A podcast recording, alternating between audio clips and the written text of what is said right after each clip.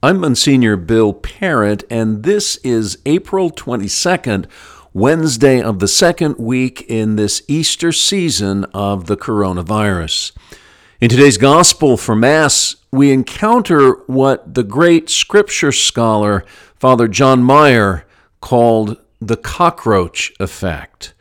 When we prefer the darkness to the light of Christ because our works are evil, as the passage says, we behave like cockroaches scurrying for dark corners when a light comes on.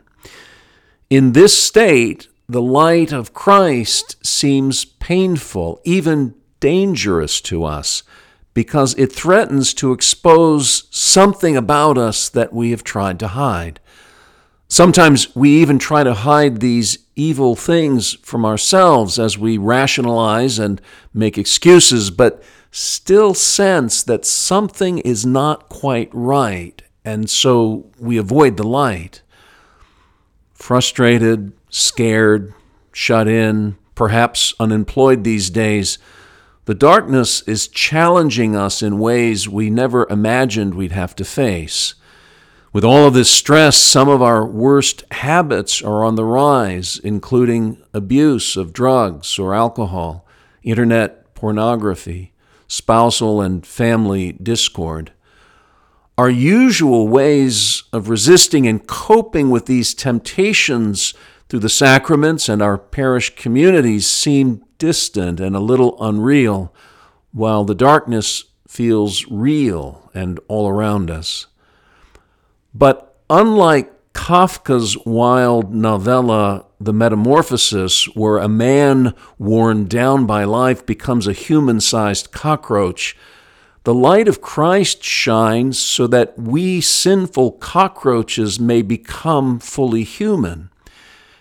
As today's gospel passage says, God sent his Son into the world to save us, not to condemn us. Salvation is certainly a work of forgiveness, but even more importantly, it is God's work of transformation, of metamorphosis, of becoming, perhaps slowly, but still becoming the saints that God created us to be.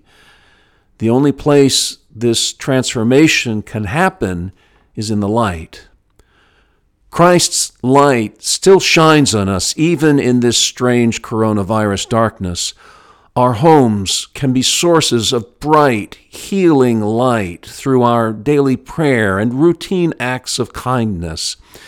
If you haven't yet, please consider making our Christ in Your Home series part of your regular prayer and worship during this time of separation.